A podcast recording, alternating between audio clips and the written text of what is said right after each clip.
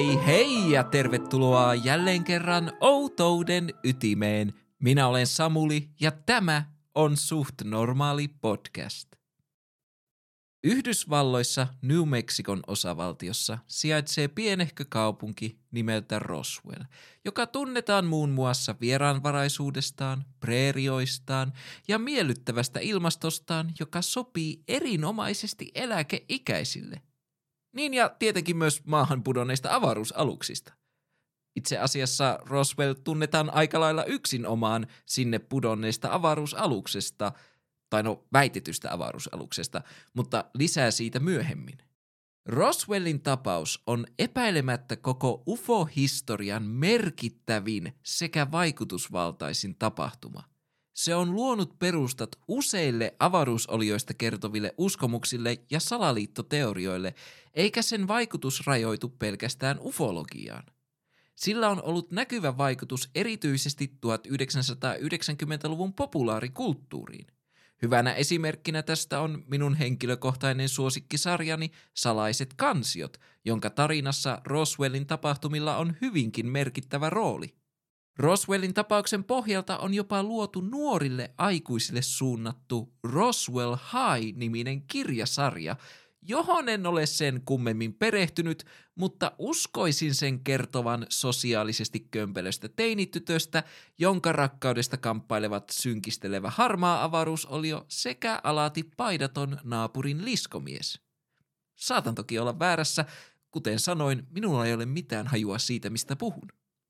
Syy sille, miksi Roswell on merkittävä tapaus ufologiassa, on se, että se on niitä harvoja avaruusoliotapauksia, joka perustuu todelliseen tapahtumaan.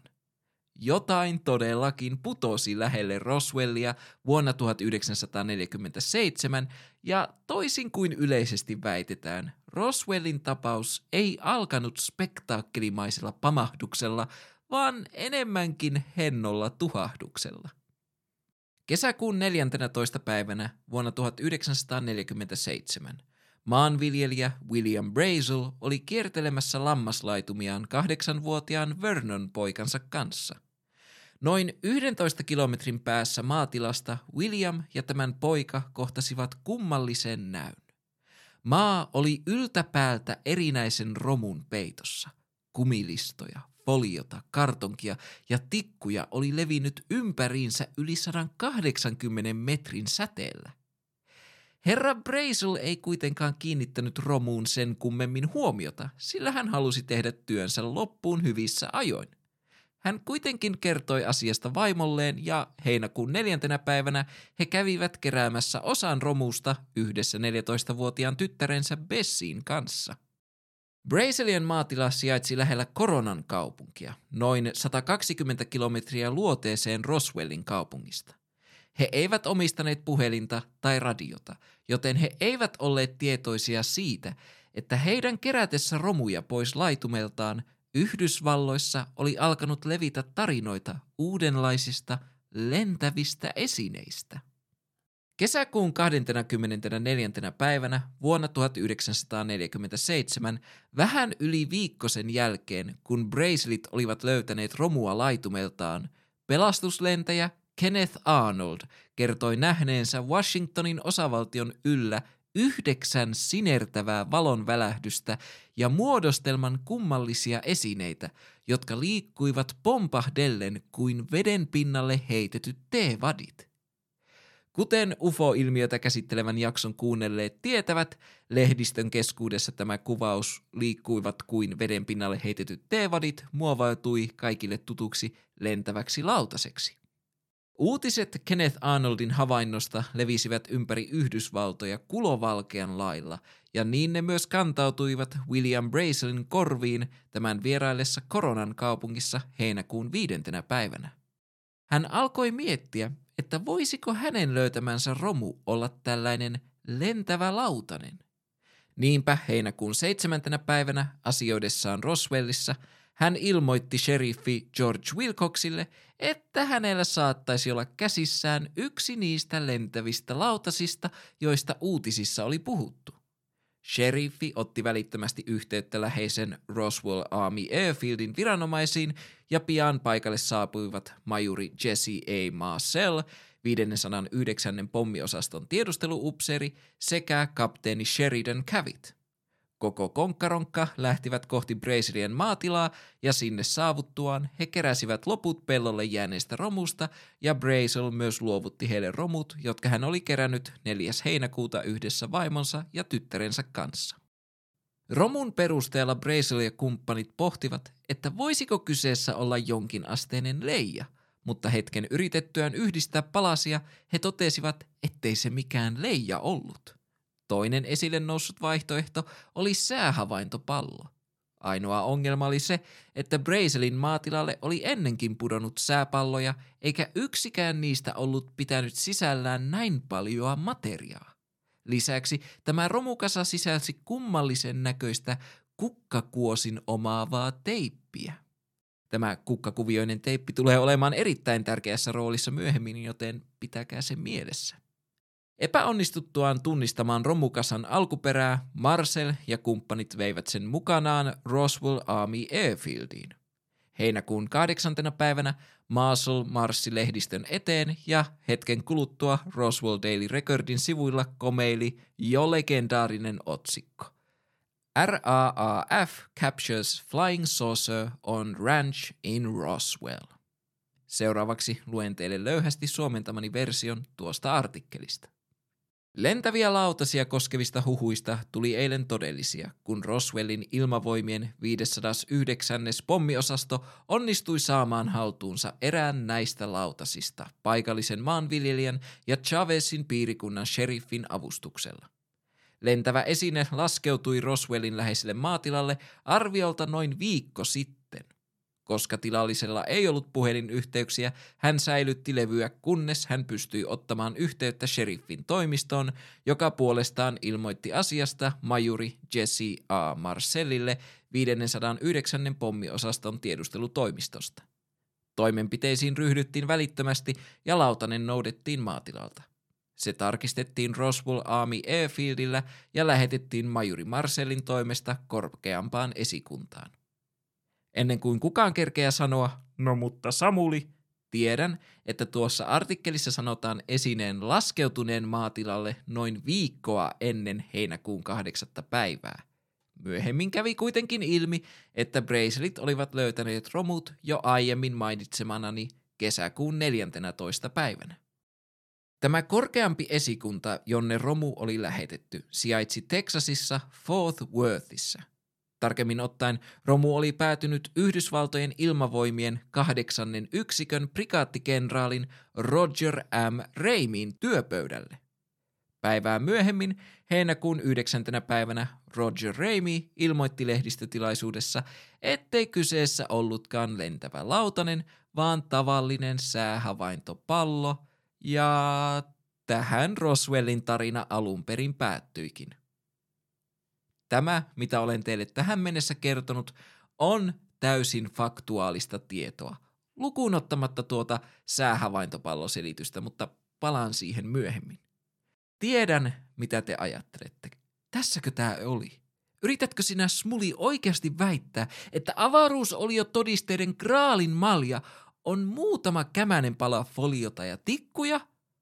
No, mitä muutakaan se olisi kuin foliota ja tikkuja? Odotitteko te, että sieltä löytyisi jonkinasteinen avaruusalus laasereineen ja avaruusolioiden ruumiineen? No valitettavasti joudun tuottamaan teille pettymyksen, sillä nuo elementit eivät tulleet osaksi narratiivia kuin vasta huimat 30 vuotta myöhemmin 1970-luvun loppupuolella. Nykyään on vaikea uskoa, että yli 30 vuoden ajan Roswellin merkitys ufologiassa oli käytännössä olematon, johtuen kaikesta, mitä teille juuri kerroin. Kukkakuvioisesta teipistä, tikuista ja folioista ei saa tehtyä uskottavaa avaruusalusta. Niistä saa tehtyä päheän hatun ja kenties myös jonkinasteisen ilmapallon, mutta intergalaktinen matkustaminen vaatii vähintään PVC-muovia ja jesaria folion kylkiäisiksi. Vuonna 1978 kerättyään pölyä yli 30 vuoden ajan Roswellin tapaus sai kauan kaipaamaansa lisäelämää keneltäkäs muultakaan kuin Jesse A. Marcelilta. Samaiselta Jesse Marcelilta, joka oli alun perin kertonut lehdistölle, että Yhdysvaltain armeija oli saanut haltuunsa aidon oikean lentävän lautasen.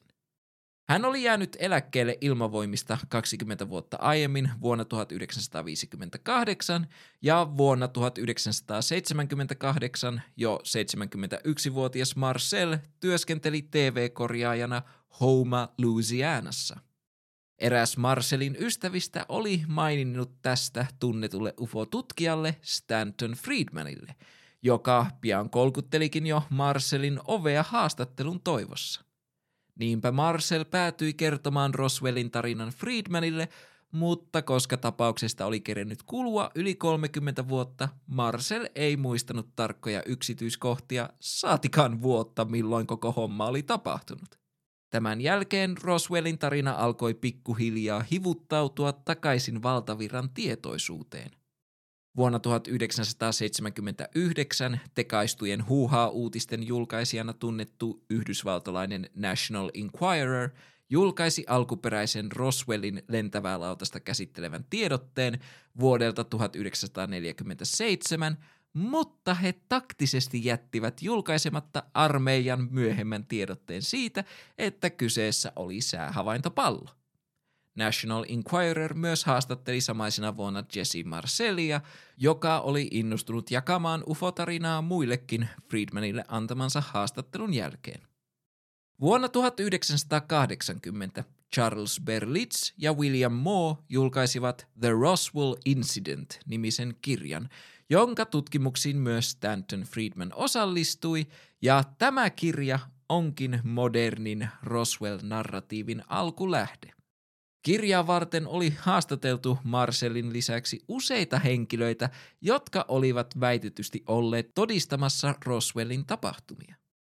1980-luvulta eteenpäin julkaistut Roswellia käsittelevät teokset, joiden ideana on avaruusolionarratiivin tukeminen, pitävät sisällään toinen toistaan suurempia ja monimutkaisempia väittämiä siitä, mitä on tapahtunut. Käytännössä jokainen kirjoittaja tuo jotain omaa uutta narratiiviin, samalla joko korvaten kokonaan vanhoja osioita tai jalostaen niitä uuteen muotoon. Joten sen sijaan, että kävisin läpi jokaisen yksittäisen kirjailijan ja tämän Roswellia käsittelevät teokset, aion kertoa teille muutamia tunnetuimpia Roswell-narratiivin variaatioita. Aloitetaan vuoden 1980 The Roswell Incident -teoksessa esitetystä narratiivista. Vuoden 1947 keväällä useita lautasmallisia avaruusaluksia saapui maapallolle tavoitteenaan tutkia ihmisten tieteellistä kehitystä, erityisesti rakettitieteen ja ydinaseiden suhteen. Heinäkuun toisen päivän iltana yksi näistä avaruusaluksista lensi lähellä Roswellin kaupunkia ja ajautui pahaan ukkosmyrskyyn. Suurin piirtein William Brazelin maatilan kohdilla alukseen osui salama, joka vaurioitti sitä. Sen osia levisi ympäri maatilaa, mutta alus ei kuitenkaan tuhoutunut.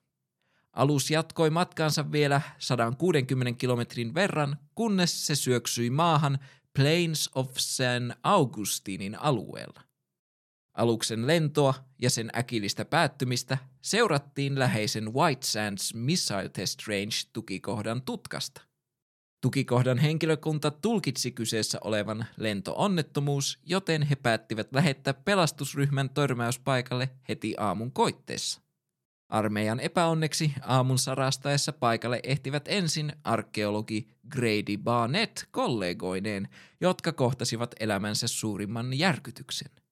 Heidän edessään oli ihka oikea avaruusalus ja sen ympärillä lojui useiden arviolta noin 1,2 metrin pituisten avaruusolioiden ruumiit.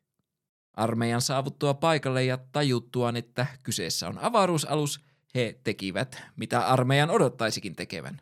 He uhkailivat Barnettin ja kumppanit hiljaisiksi, keräsivät avaruusaluksen sekä ruumiit mukaansa ja lähtivät hippulat vinkuen takaisin tukikohtaansa. 3 päivää myöhemmin, heinäkuun 6. päivänä, William Brazel ilmoitti maatilaltaan löytämästään romusta viranomaisille, jotka puolestaan kutsuivat armeijan paikalle.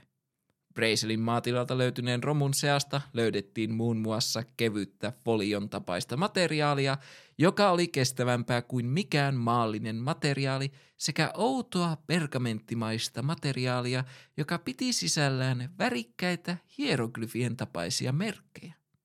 Armeija julkaisee tiedotteen tippuneesta ufosta ja päivää myöhemmin korjauksen, että eihän se ollutkaan muuta kuin sääpallo.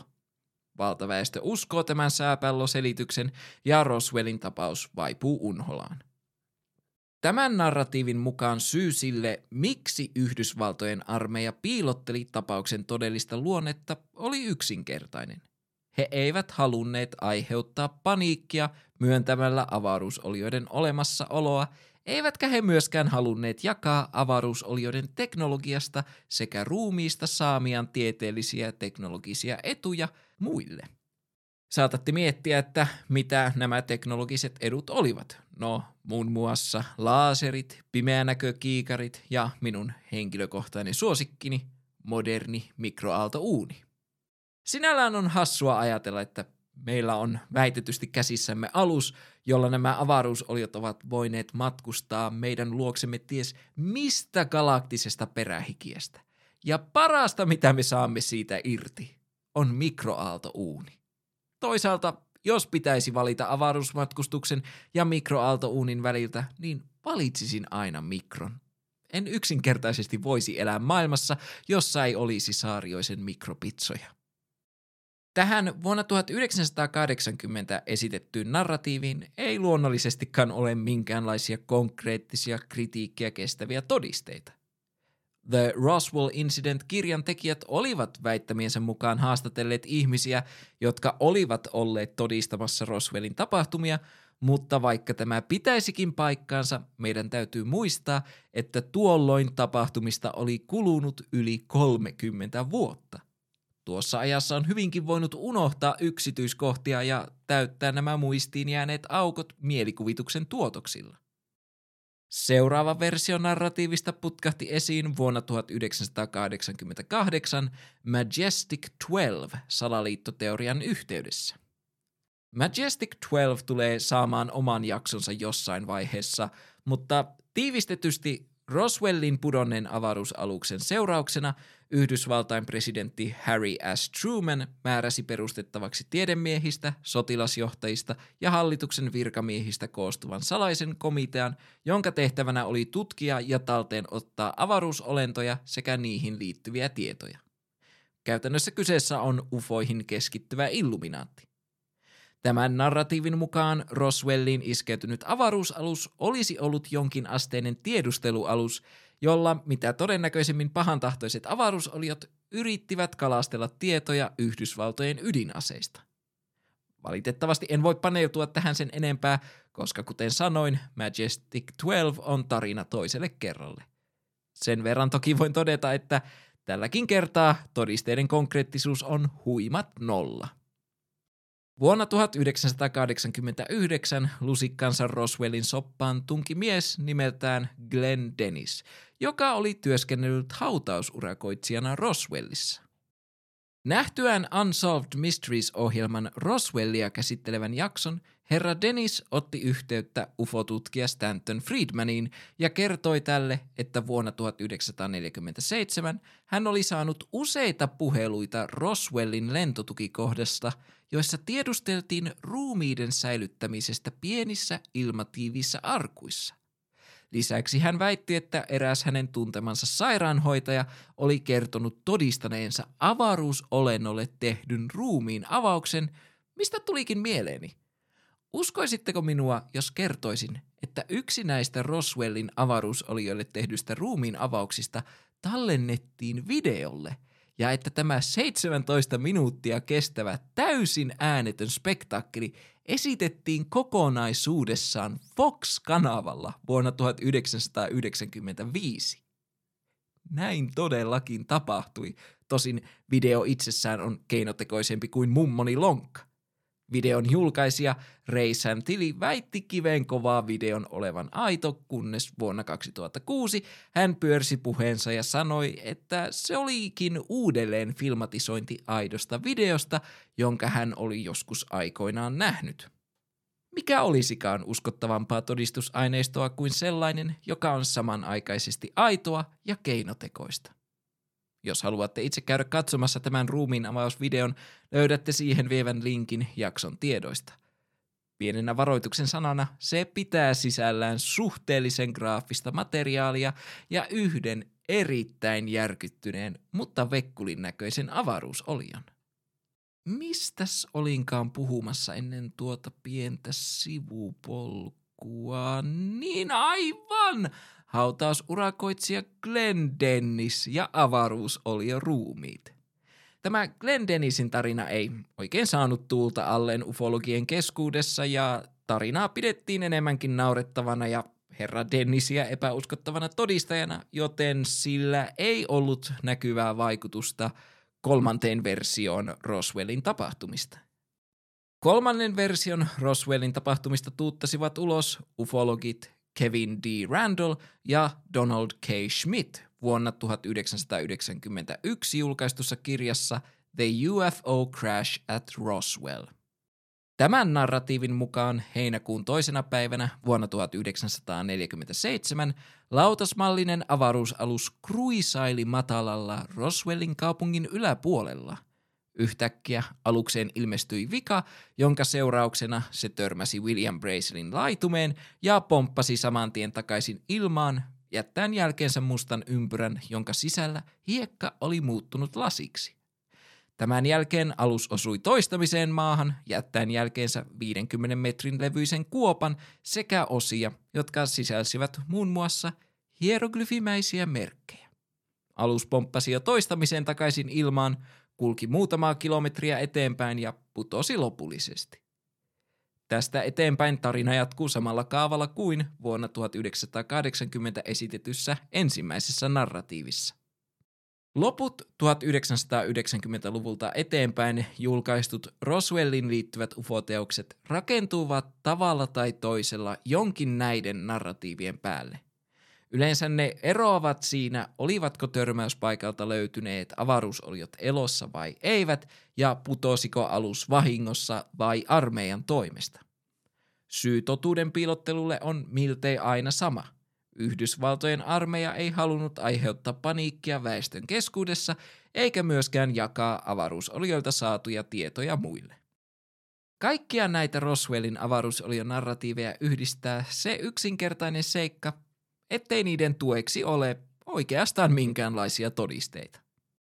Kun aloitin kirjoittamaan tätä jaksoa, mietin miksi Roswellin ufonarratiiveista jätetään pois se fakta, että William Brazel oli löytänyt tämän niin sanotun avaruusaluksen romua maatilaltaan yli 2 viikkoa ennen kuin hän oli ilmoittanut siitä viranomaisille. Mutta sitten palaset loksahtivat päässäni paikalleen ja tajusin, että jopa avaruusolioihin uskovan olisi vaikea niellä väitettä siitä, että joku vaan antaisi avaruusaluksen romuun ja mahdollisten avaruusolioiden ruumiiden lojua tiluksillaan 2 viikkoa tekemättä niille mitään. Ja jos avaruusolioiden ruumiiden sivuuttaminen 2 viikoksi tuntuu vaikealta niellä, kuvitelkaa, miten paljon vaikeampaa se on, jos me lähestymme tätä sellaisen narratiivin näkökulmasta, joka väittää avaruusolioiden selvinneen törmäyksestä. Minä en usko pätkääkään siihen, että yhdysvaltalainen maanviljelijä olisi antanut elävien avaruusolioiden kirmata vapaasti maatilallaan. Kyseessä on kuitenkin maa, jossa joukko ihmisiä alkoi ampua kohti metsää vain siksi, koska he luulivat pelottavan pellen majailevan siellä. Joten jos ajatus pellestä on tarpeeksi hyvä perustelu mielivaltaisen paukutteluun, niin kyllä sitä luulisi avaruusolioidenkin olevan. Jos tämä avaruusalus olisi iskeytynyt Suomeen, niin sitten ymmärtäisin sen, että avaruusolioista ei olisi ilmoitettu kenellekään. Ne olisi heti maahan törmättyään kutsuttu kahville, koska se on meidän suomalaisten luontainen tapa toimia uusia tuttavia kohdatessa. Ja suomalaiset tuntien me olisi tarjottu avaruusolioille kultakatrinaa ja ajauduttu saman tien intergalaktiseen sotaan. Toisin sanoen on huomattavasti helpompaa luoda uskottava narratiivi tiivistetyn aikataulun päälle, jossa avaruusaluksen putoaminen ja siitä ilmoittaminen tapahtuu vain parin päivän sisällä toisistaan. Samoin on jotenkin käsittämätöntä ajatella, että maatilalle todellisuudessa tippuneista kumilistoista, foliosta, kartongista ja tikuista muodostui mystisen avaruusaluksen osia. Puhumattakaan siitä, että kukkakuvioisesta teipistä muodostui avaruusolioiden hieroglyfejä. Toki tämä koko homma tapahtui New Mexicossa, osavaltiossa, joka on tunnettu sen kuivista erämaista, mutta kyllä sielläkin kasvaa lukuisia erilaisia kukkia, joten erämaa ei ole pätevä tekosyy kukaan ja hieroglyfin sekoittumiselle, vai miettivätkö nämä ufotyypit erämaalla sijankärsämöitä nähdessään, että mitähän ne avaruusoliot yrittävät tällä meille kertoa? Tuo on niinku just sellaista päättelyä, jonka minä voisin heittää ilmoille vitsinä, ja nämä ovat tehneet sen ihan tosissaan. Eikä näiden narratiivien uskottavuutta myöskään auta se, että ne kaikki olivat alkaneet vasta yli 30 vuotta alkuperäisen tapauksen jälkeen, aikana, jolloin Star Trekin ja Star Warsin tyyliset Skifi-tuotannot olivat jättäneet pysyvän jäljen ihmisten mielikuviin avaruusolioista ja niiden teknologiasta. No mutta Samuli, Roswellin tapausta tutkineet ufologit ovat haastelleet useita satoja todistajia. Ethän sinä voi väittää, että he kaikki puhuisivat huuhaata, Kyllä voin, sillä näistä useista sadoista todistajista suurin osa on toissijaisia todistajia. Eli he ovat alkuperäisten todistajien tuttuja tai jälkikasvua, eivätkä he ole olleet itse todistamassa tapahtumia. Ne, jotka ovat olleet niin sanottuja ensisijaisia todistajia, ovat muokanneet tarinoitaan sitä mukaan, kun heidän tarinaansa kumoavia todisteita on esitetty. Esimerkiksi Jesse A. Marcel totesi alun perin vuoden 1980 Roswell Incident-kirjassa, että hänestä otettu kuva, jossa hän poseeraa avaruusalusromun kanssa, on aito. Mutta kun hänelle kerrottiin, että kyseessä on säähavaintopallon osia, hän sanoikin, että kuva on väärennös. Roswell on klassinen esimerkki avaruusolioihin liitetystä salaliittoteoriasta, jossa todisteiden laatu on korvattu määrällä. Joten minulla menisi ikä ja terveys siinä, jos pyrkisin listaamaan yksitellen kaikki väittämät ja sen, miten ne ei pidä paikkaansa. Joten eiköhän siirrytä suosiolla siihen, mistä tässä kaikessa oli todellisuudessa kyse?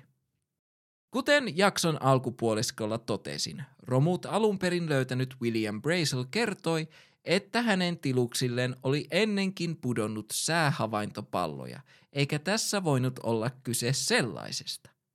Armeija kuitenkin väitti toisin, joten kumpi tässä puhuu totta? Niinhän siinä kävi, että William Brazel oli kuin olikin oikeassa. Sillä kyseessä ei ollut säähavaintopallo, vaan kokonainen litania palloja, jotka olivat kuuluneet huippusalaiseen Mogul-hankkeeseen, joka tuotiin julkisuuteen vasta vuonna 1994. Mogul-hankkeessa käytetyt pallot muodostivat 200 metriä pitkän ketjun, joka nosti ilmaan pitkiä antenneja ja muita kokeiltavia ja salaiseksi luokiteltuja mittauslaitteita, joiden tarkoituksena oli valvoa Neuvostoliiton ydinkoeräjäytyksiä. Mogul-hankkeeseen liittyviä kokeita toteutettiin New Mexicossa sijaitsevan Alamogordon ilmavoimien tukikohdasta käsin noin 140 kilometrin päästä Roswellista. Vuonna 1997 julkaistussa kirjassa UFO Crash at Roswell – The Genesis of a Modern Myth eräs Alamogordon ilmavoimien tukikohdassa työskennellyt eversti nimeltään Albert Trakowski toteaa, että testattavien pallojen vahvistamisessa käytettiin kaikenlaista saatavilla olevaa materiaalia, kuten kukkakuvioista teippiä. samaista teippiä, jota löydettiin Brazelin maatilalle tipahtaneesta pallosta.